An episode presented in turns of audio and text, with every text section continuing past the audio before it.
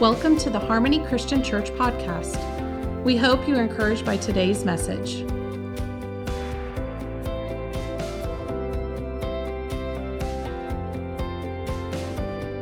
I want to talk to you today about a, a small subject uh, with Christianity, and that is faith. Just a small thing faith. Faith comes from the Hebrew word pistis. And no, I'm not cussing when I say that. That's the word, I promise. I'm not looking for an excuse to say, say bad words up here. The word is pistis.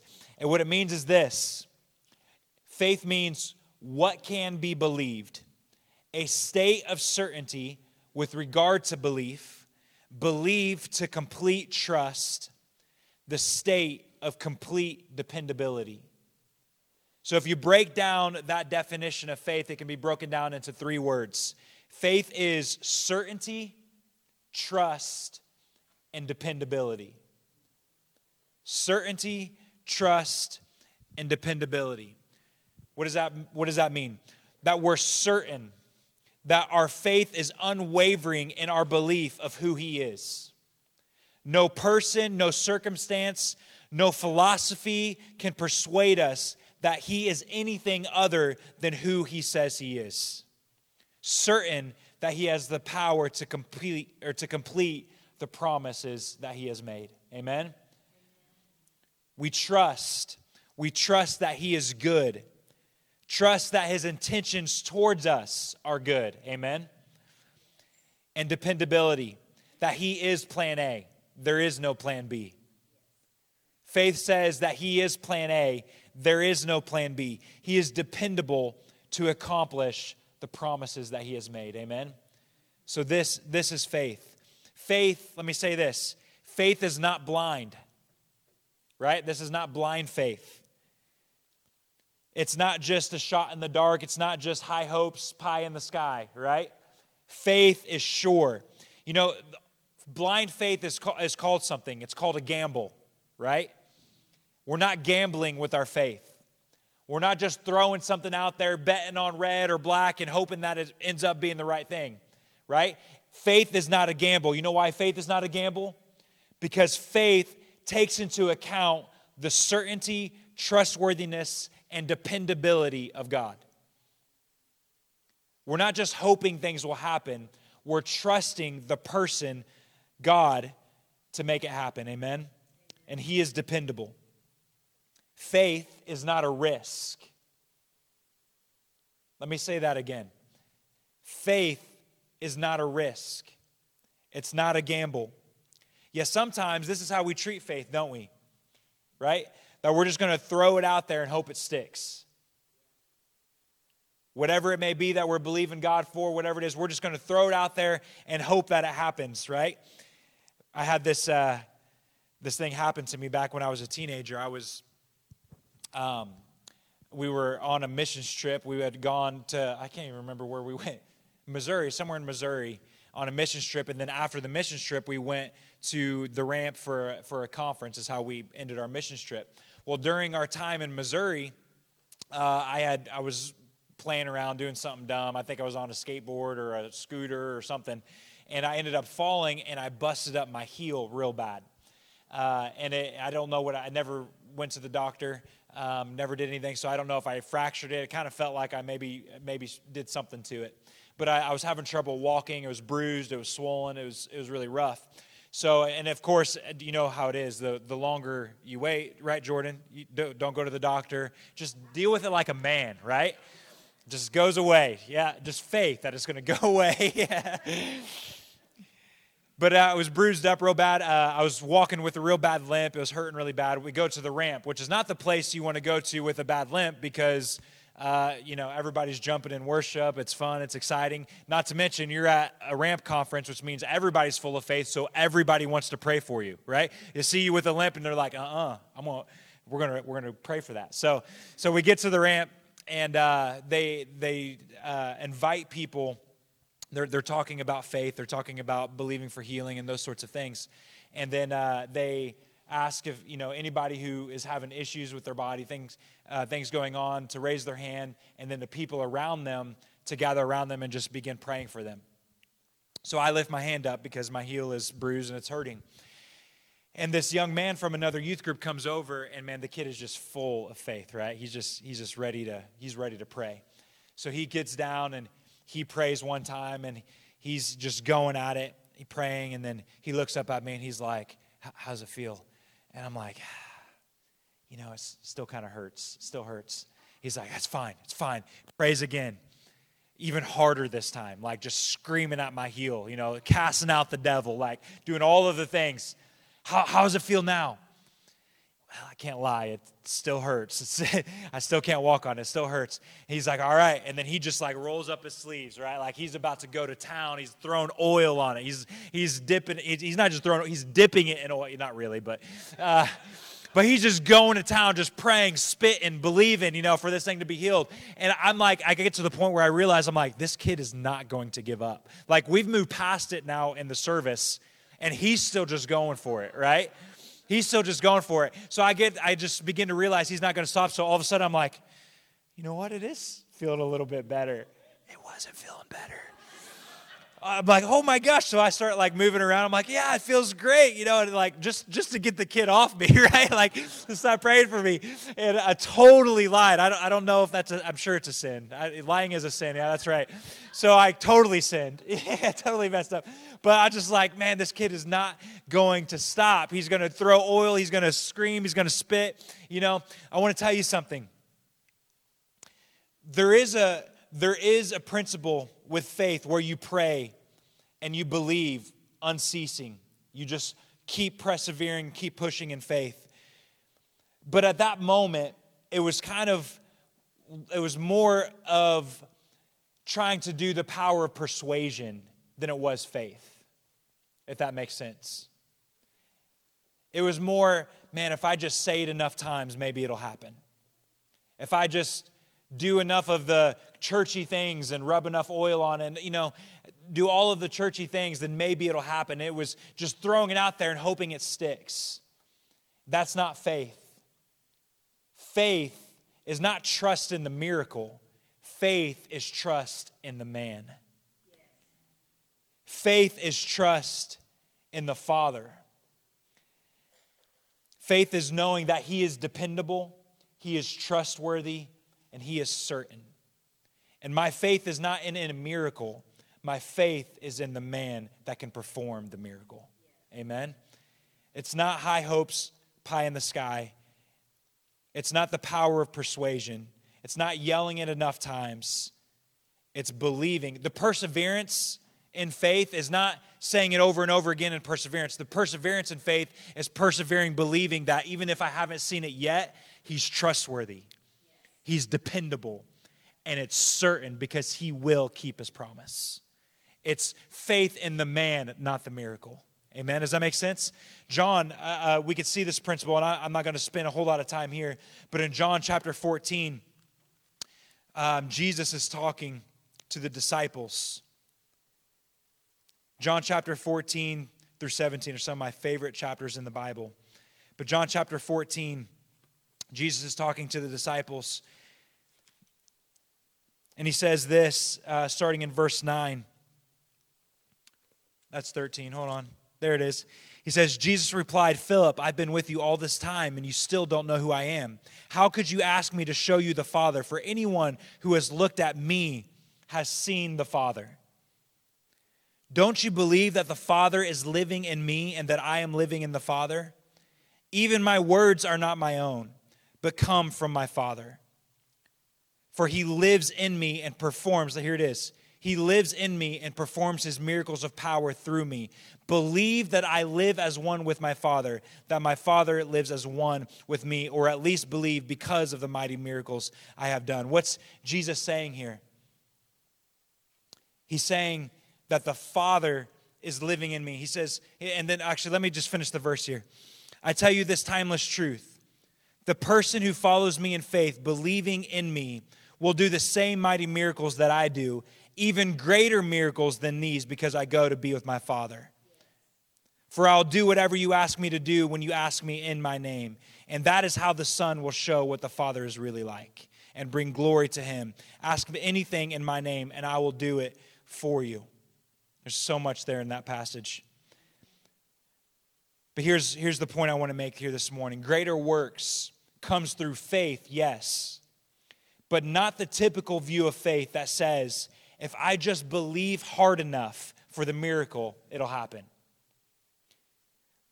How many of you have ever thought this or done this? Like when you're praying for something whether it's healing for somebody's body or it's you're praying over somebody who's dealing going through a situation and it's like man i cannot have any doubts right? Like faith is the absence of doubt which we're going to talk more about that next week faith is actually not the absence of doubt faith and doubt can be companions in the walk of faith but it's it's we have this idea that if i mentally strive hard enough not to doubt then it'll happen but if I have just an ounce of doubt in my mind, then shoot, I just lost all of it, right? It's not going to happen.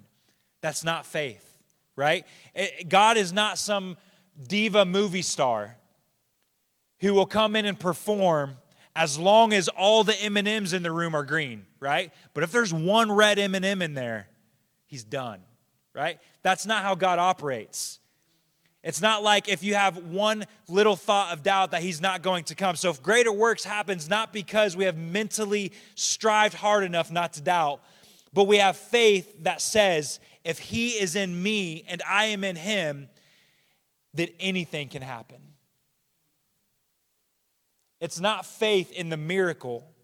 It's not having zero doubt. It's having faith to believe that he is trustworthy he is certain, and that he is dependable. Amen? If he is in me, then anything is possible. Faith is not a gamble, it's not the power of persuasion. It's seeing that the one who has given us the promise, it's seeing the one who has given us the promise and being certain that he is trustworthy and dependable to keep his word. My faith is in him. My faith is in him. Amen. You know, you can't talk about faith and not look at Hebrews chapter 11. So if you have your Bibles, flip with me over to Hebrews chapter 11, verse 1. Does anybody know Hebrews chapter 11, verse 1? If you do, shout it out. Awesome. There we go. There it is. There it is. That's it. Faith is the substance of things. Wait, now you got me messed up. Faith is the evidence of things not seen, the sub- something like that. Let me just read you the Bible.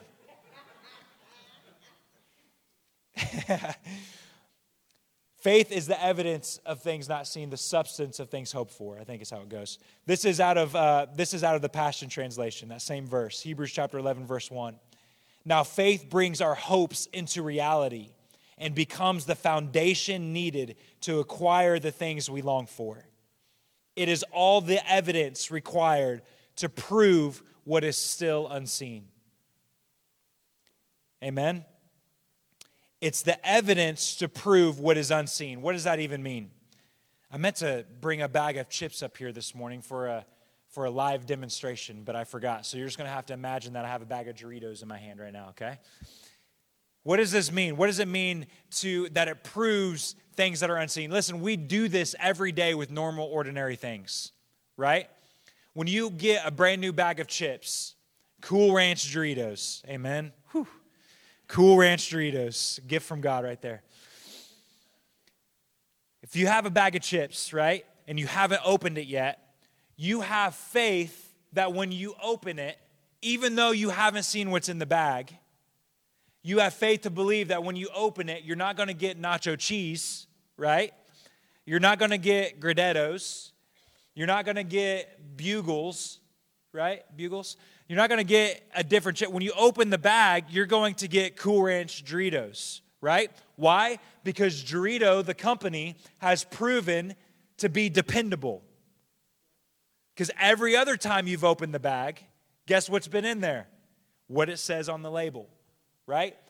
You haven't seen it, but you have faith to believe that what it says on the outside of the bag is what's in the bag, right? What does it mean to have faith in what is unseen, right? To, that it's evidence to prove what is unseen. Faith says that even though I haven't seen the promise yet, I know it will happen because it came from his mouth. Because he is dependable. And if he said it, even if I haven't seen it with my eyes yet, I can trust that it'll happen because he is dependable. Because he is certain. Because he has proven himself time and time and time again. And if he said it, even though I haven't seen it with my eyes, I can trust that it'll happen because he is trustworthy. So faith is the evidence of things unseen because my faith is in him, because he is trustworthy and he is dependable.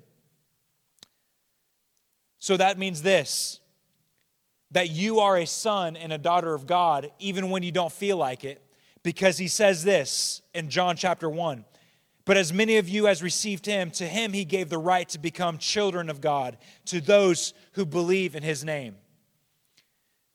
You are righteous even when you don't feel righteous, because he says, For he made him who knew no sin to become sin for us, that through him I might become the righteousness of God in Christ Jesus. You are holy even when you don't feel holy, because it says in Colossians chapter 1, you who once were alienated and enemies in your mind by wicked works, yet now he has reconciled in the body of his flesh through death to present you holy and blameless and above reproach in his sight. You are loved even when you don't feel loved, even when you feel worthless and that you don't measure up. You are loved. Why? Because he tells us this in John chapter 17 For they will see that you love each of them with the same passionate love that you have for me.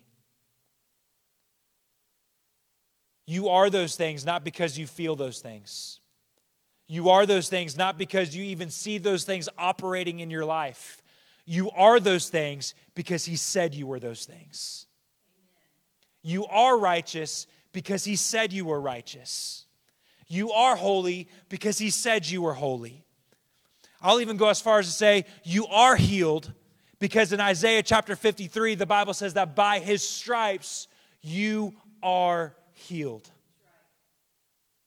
Even when the reality points otherwise, if he says it, I believe it because faith is not seeing, faith is um, faith is believing what is unseen. Amen? Because we trust the one who said it. Faith is the evidence of things that are unseen because he's the one who said it. Amen? You are saved by grace. What does it say in Ephesians chapter 2, verse 8? You are saved by grace through faith, not of yourselves. It is a gift from God not by works, lest anyone should boast. I think we still sometimes have it in our mind that we have to earn righteousness. We still have it in our mind that we have to earn favor with God. Listen, it says right there in Ephesians salvation is a gift from God, it's yours to take. And it's not through our own works and our own merit. The Bible says that it's by grace through faith, which means that even if we don't see it, we trust it because He said it. Even when we don't feel holy, we are holy because He said we are. So even though it's unseen, faith is the evidence of things unseen. Amen? If He said it, I believe it. We sang it this morning, right? He said it, I believe it. He said it, I believe it. Faith is the evidence of things not seen. Hebrews chapter 11, verse 8, we're going to look at some of this here and uh, we're going to jump around a little bit in chapter 11 here this morning, but if you uh, go with me now to chapter or verse 8, it says, Faith motivated Abraham to obey God's call and leave the familiar to discover the territory he was destined to inherit from God. Don't, don't pass that up. The big deal, how, how big of a deal that is. Abraham obeyed God's call and left his, the familiar to discover the territory he was destined to inherit from God. So he left with only a promise and without even knowing ahead of time where he was going. Husbands, how many of you, if you got in your car, said, Honey, let's get the kids in the car? God told me that we're going somewhere. Okay, well, awesome. Where are we going? I have no idea. Okay, well, how long are we going to be there? A long time, probably forever. Uh, okay. How many of you, how many of you, your wives would be cool with that? I, I, apparently for Buzz, it's not cool, right? Did you hear that sinister laugh on the front row there? Yeah, that's not happening in the Charles home, right? He left on a promise from God. And listen, a lot of times I think we, we think that things work differently for these people in the Bible, right? Like that, that Abraham had God incarnate standing in front of him and said, Abraham, go to the land that I will show you. No, he heard God like we hear God. He received the promise from God like we receive promises from God, right? And on that word, that promise that he heard from God, he packed up everything and went to a land that he didn't even know where he was going. He just started walking because he had a word from God. You want to know why? Because Abraham had faith, not in the promise itself, but in the one who gave the promise. Because he knew that he was trustworthy, dependable, and certain. So Abraham starts walking. Abraham stepped out in faith. He lived by faith as an immigrant in his promised land as though it belonged to someone else. What does that mean? That means like, like let's say uh, I, it'd be like me packing up my family and walking around Indiana, camping in tents. And everywhere I went, I'd be like, this state, it's mine, right? Like I go into a gas station, I'm like, hey, I will allow you to run your business in this state because it's mine, right? This is what Abraham's doing. He's walking around the land of Canaan with his, with his wife and his two sons, setting up tent, walking around like he owns the place, right? Everybody else, everybody that owns the land, all that, he's walking around like he's the one who owns the land because he has the faith to believe that God's promises are trustworthy. So he's walking around Canaan like he owns the place, setting up tents. He journeyed through the land living in tents with Isaac and Jacob. And I love this part who were persuaded that they were also co heirs of the same promise. So not only did Abraham believe God that he would inherit the promise, Abraham so believed God that he convinced his two sons that they were heirs of the same promise that he was. He was thinking generationally already.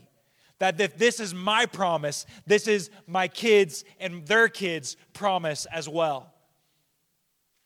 That he passed down the promise to his sons, Isaac and Jacob, that they were walking around Canaan like they owned the place too. His eyes of faith were set on the city with unshakable foundations, whose architect and builder is God Himself. And then it says this about Sarah Sarah's faith embraced God's miracle power to conceive, even though she was barren and was past the age of childbearing. For the authority of her faith rested in the one who made the promise, and she tapped into his faithfulness. Then it says, in fact, so many children were subsequently fathered by this aged man of faith. I love this part. One who was as good as dead. How does that make you feel, Abraham? One who is as good as dead. That he now has offspring as as numerable as the sands of the seashore and as the stars in the sky. Verse 13 again, or I'm sorry, verse, um, verse 11 the authority, talking about Sarah, the authority of her faith rested in the one who made the promise, and she tapped in to his faithfulness. Think about this. She was, Sarah, was around 70 years old and barren, well past the age of childbirth. Any 70 year olds in the room, how would you like to have a new baby born right now? Probably not, right? She's past I see a lot of, mm, No. She's 70 years old when she receives the promise. 25 years pass from when she receives the promise to when Isaac was born. So, what would that be? 80, 95? 85? I went to Kokomo, I'm sorry. 85. 95, I was right. She went to Tipton. I mean, you know. 95 years old. And she's given birth to a son named Isaac. 95 years old. And what does it say of her again? The authority of her faith rested in the one who made the promise, and she tapped in to his faithfulness. She was around 70 years old and barren, but she looked past the reality of her situation and rested in his faithfulness.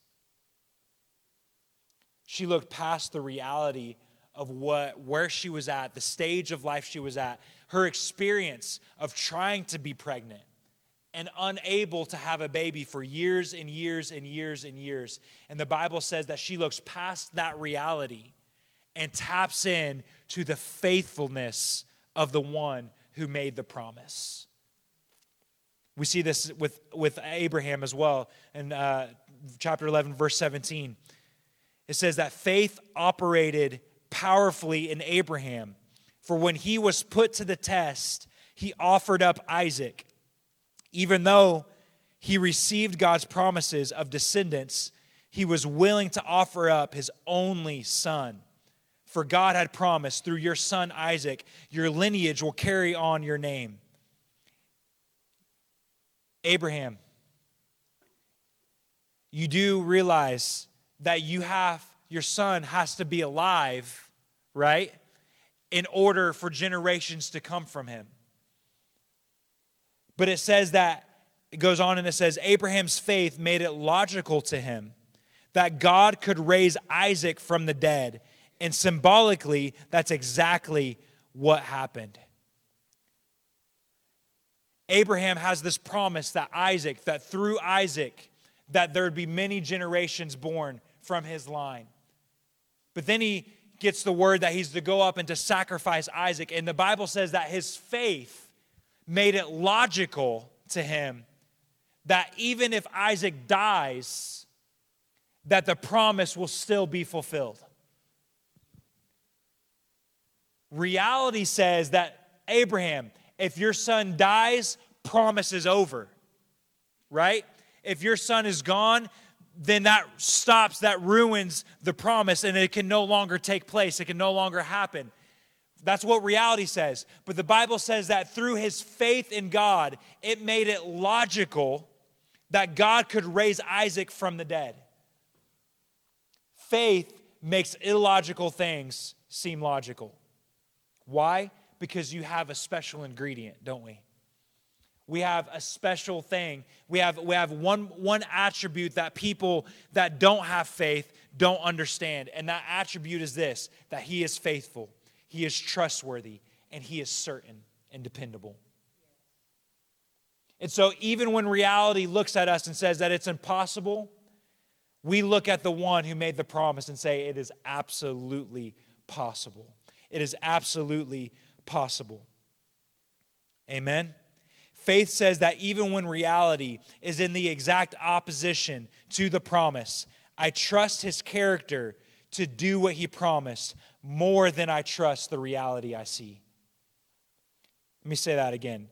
I trust his character to do what he promised more than I trust the reality that's in front of me.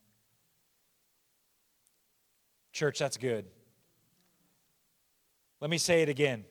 I trust his character to do what he promised more than I trust the reality that's in front of me. That's what faith looks like. The reality says there's no possible way. But faith says if he promised it, it's going to happen. If he promised it, then he is trustworthy, he is dependable, and he is certain. Amen? But here's the deal sometimes you don't see it. Can I get an amen on that one? Sometimes you hear the promise, Sometimes you receive the promise and you have faith to believe for it and you don't see it. Hebrews 11:13 says, "These heroes all died still clinging to their faith, not even receiving all that had been promised them." Abraham was promised children as numerous as the seashores. He had two kids. And one of the kids was illegitimate, born outside of the will of God. He had two children, and that is all. But he was promised children as numerous as the sands on the seashore. By the world's standards, Abraham was delusional to hold on to a promise that was obviously not kept. Right? Right? The promise wasn't, wasn't Abraham, you're going to have kids. The promise wasn't Abraham, you're going to have one kid or two kids. The promise was Abraham, you're going to have so many kids that you're not even going to be able to count them. Right? They're going to be as numerous as the stars of the sky. They're going to be as numerous as the sands of the seashore. But Abraham, you had two kids. And the Bible says that he died believing God that the promise was fulfilled. He didn't receive the fullness of the promise, he received just the seed of the promise just the seed. He had one child that was promised to him, and his name was Isaac. And through that promise, he saw the seed of the promise, and he said, Look, God is faithful. But Abraham, the promise was no, no, no. God is faithful. Look at the seed right here. Let me ask you this question What promises are you holding on to that the world would look at and say, You're delusional for believing that? What promises are you holding on to that you haven't seen yet? And if you and but you're but you you're still believing for it and the world would look at that and say listen that is impossible. It's not going to happen. Let me tell you a few of mine. One of my promises that i'm believing to see god do and fulfill is that elwood elwood would be a city wholly given over to him. That this city that's five miles away from us would be a city that is wholly given over to him. That the reputation Elwood has right now is not a great reputation, is it? But that one of these days, Elwood is going to be known as a city where you can go and experience the presence of God just by crossing its borders. Right? If God can take a disobedient man like Jonah, right? and transform a city like Nineveh, what can he do with a group of people who are convinced that he keeps his promises? If God can transform the city of Nineveh with a disobedient man, what can he do with a group of people who just believe that he can do what he said he's going to do? So I believe God is going to transform the city of Elwood. I believe God is going to do what he promised, and these signs shall follow those who believe. They shall cast out demons in my name. And when they lay their hands on the sick, they will see them recover. We haven't seen a lot of that. We've seen some of it, right? We've seen God do some of it, but we haven't seen it in its fullness yet. But listen, if he said it, I believe it. If he said, Greater works follow those who believe in my name, then I believe greater works are going to follow those who believe in his name. And if we haven't seen it yet, it doesn't change my faith, it doesn't change my stance, it doesn't change how I pray. Because my faith is not in what I see, my faith is in the one who said he was trustworthy and dependable. And if he said it, I believe it. And I'm going to keep pursuing it, not because I believe in the power of persuasion, that if I just do it enough, it'll happen, but because I trust the one who said it and He is dependable to keep His promises. Amen. He is dependable to keep His promises. My brother in law, Terrence, has heart failure. He's at a point in his life. He's 40, how old is he? 40? 43? He's 43 years old. Needs a heart transplant. There's no other options for him. But you know what? I was in prayer one day and I heard the Lord say that God is going to give him a new heart. He said, I'm going to give him a new heart. So, you know what I pray just about every day? I pray, I get out my, my phone, I have a whole little statement that I wrote in faith, and I just say that statement over again, and I just say, God is going to give Terrence a new heart. God is going to give him a new heart. He's going to live and he's not going to die. He's going to be healthy and he's going to be whole. He's going to be whole. And I believe that's going to happen because he is faithful to complete his promises. And you know what? Whether that promise is fulfilled through God miraculously giving him a new heart, or it's fulfilled through the medical field and, and God giving, the, the, giving him the opportunity to have a heart transplant. I don't care which way it comes, I believe God's giving him a new heart. And I believe it because he said it. I believe God, here's something else I believe. I believe God is coming back for a bride that is without blemish, spot, or wrinkle. I believe he established his church on the rock, and the gates of hell will not prevail against it. I believe his kingdom is advancing on earth and not in standstill till he returns. Come on, church, Christians often act like, man, we're just to have to endure until he finally splits the skies and comes and makes everything right. That's not what he said. He said, he said that the government of his peace uh, uh, he said, of the increase of his government and peace, there will be no end. So we're not in standstill, having to endure until he comes back.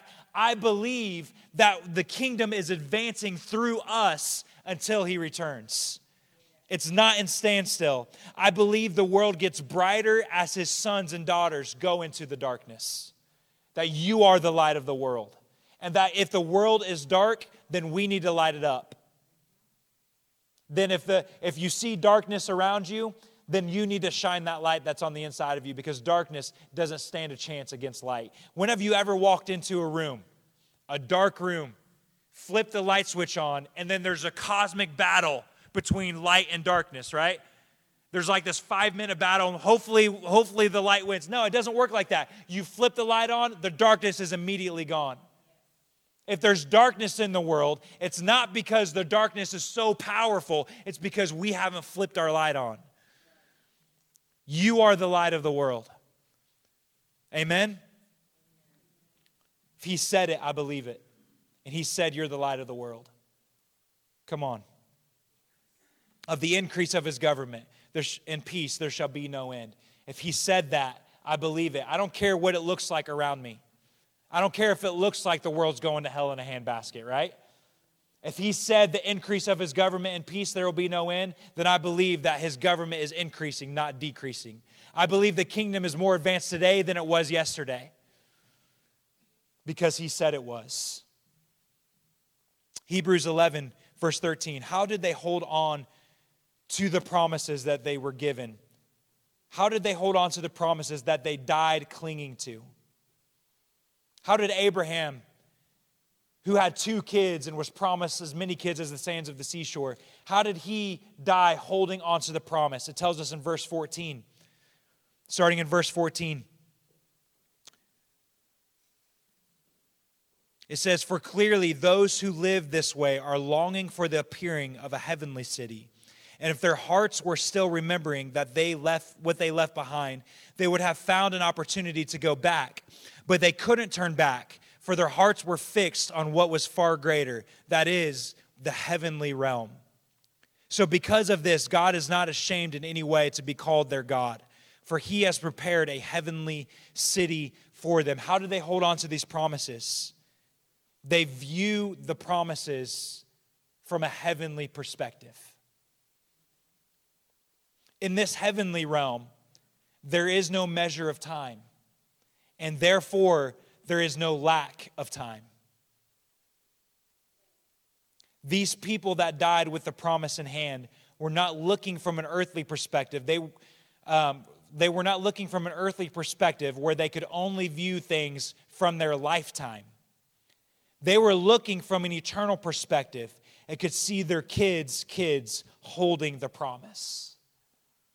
Living on earth as it is in heaven cancels all timelines and it places faith in the Ancient of Days who sees the end from the beginning. Living from a heavenly perspective cancels your timeline. We tend to view God's promises for our life through our 80, 90 years that we have on this planet. Through our, our own personal lifetime. But when you look at the Ancient of Days, who sees the end from the beginning, it cancels all timelines.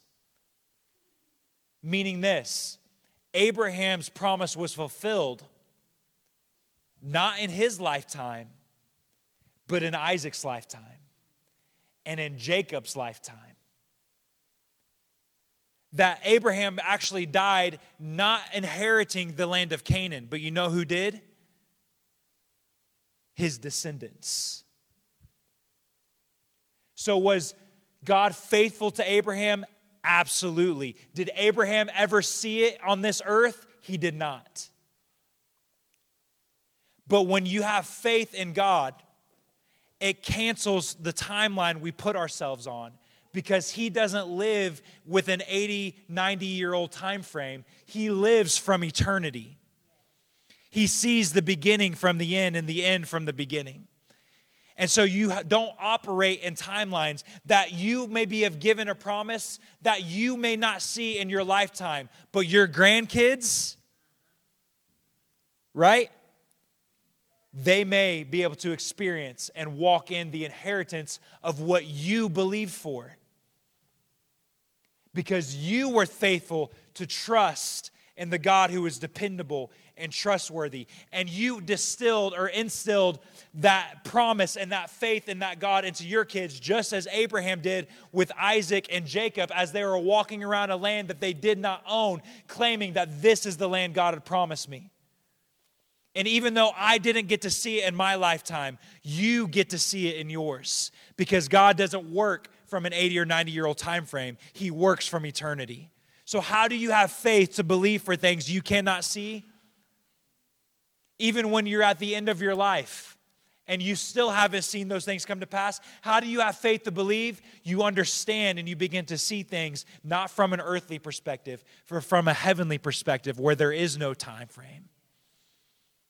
There is no, there is no, uh, no, well, there is no time frame in heaven.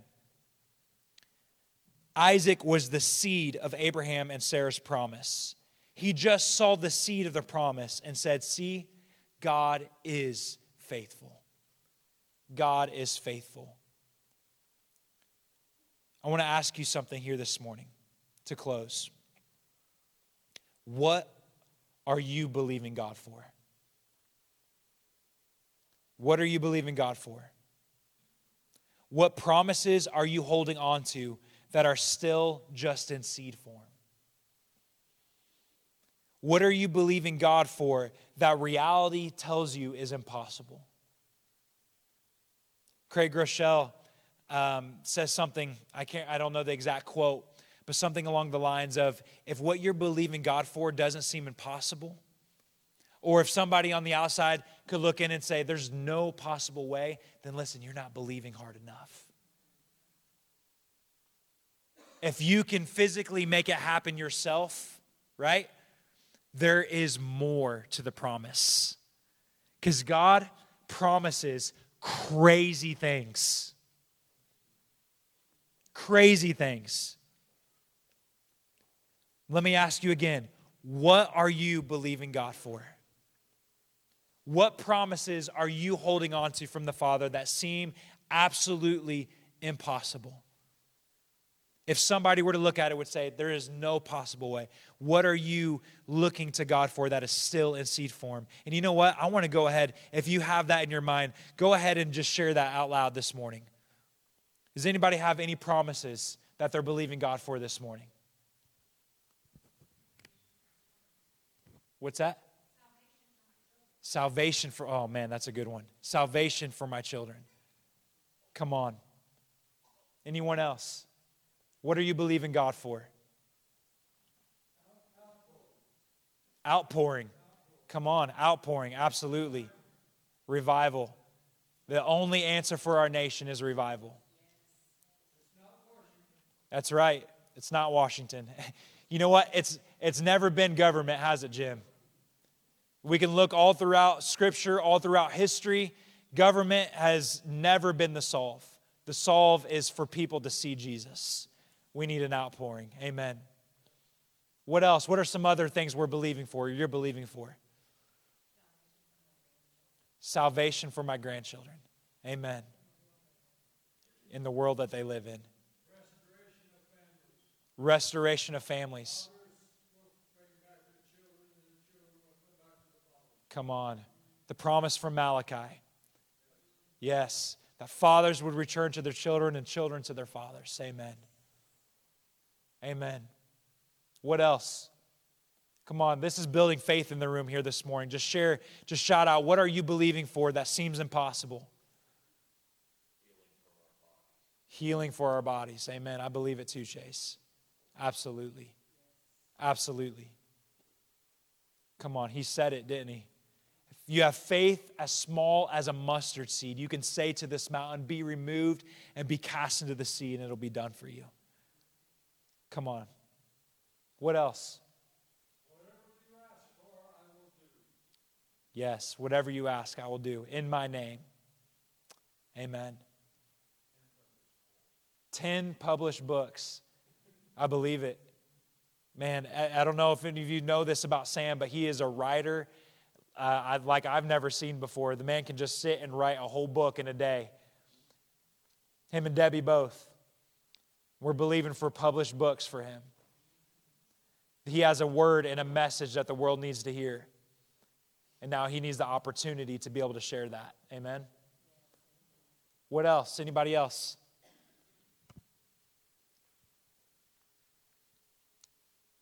Church, if he said it, we believe it. How many of you are with me on that? If he said it, I believe it. That my faith is not in the miracle itself, that I'm not mentally striving not to doubt. My faith is in the one who made the promise. My eyes are not, listen, the church gets lost. I'm almost done, I promise.